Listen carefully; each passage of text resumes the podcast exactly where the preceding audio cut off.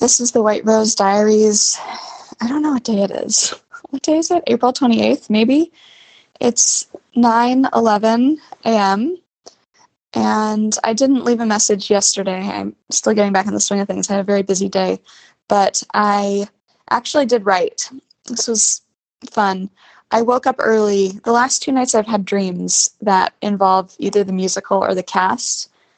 Last night I actually had a pretty hilarious dream where I was doing a virtual reading, except all the actors were in the room together. And at one point they all started doing this funny dance that they all knew somehow.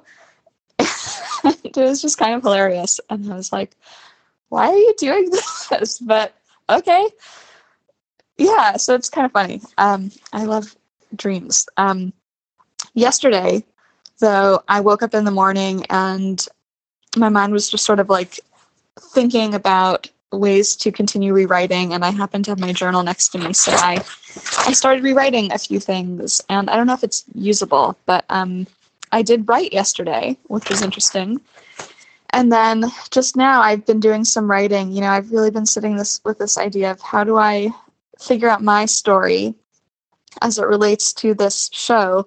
And when I spoke yesterday with one of the performers, who I believe is listening to this in real time, um, you know, I, we just talked about like what is the character arc of Jennifer as a character, and on the one hand, I don't really know, but on the other hand, the only character arc that I have in some ways with regards to this project is my journey of working on it. And I love a story that has non-linear narrative that interweaves multiple storylines that are seemingly disconnected. I love that, but I don't know how to do it. It seems so complicated.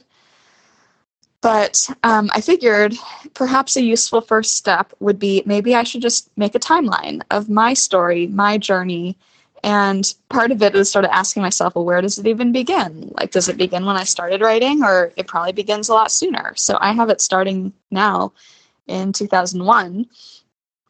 So I, I just spent the last, I don't know how long, writing out my story, my journey timeline with regards to this project. And it's interesting. Like, there's a lot here there's a lot here. There's so much I could say about this, but kind of what I'm feeling is I really feel like the version of this that I'm working on now and all the people involved are playing such a key role in my story and in my further growth and all of that. And I wonder if that could be part of this story.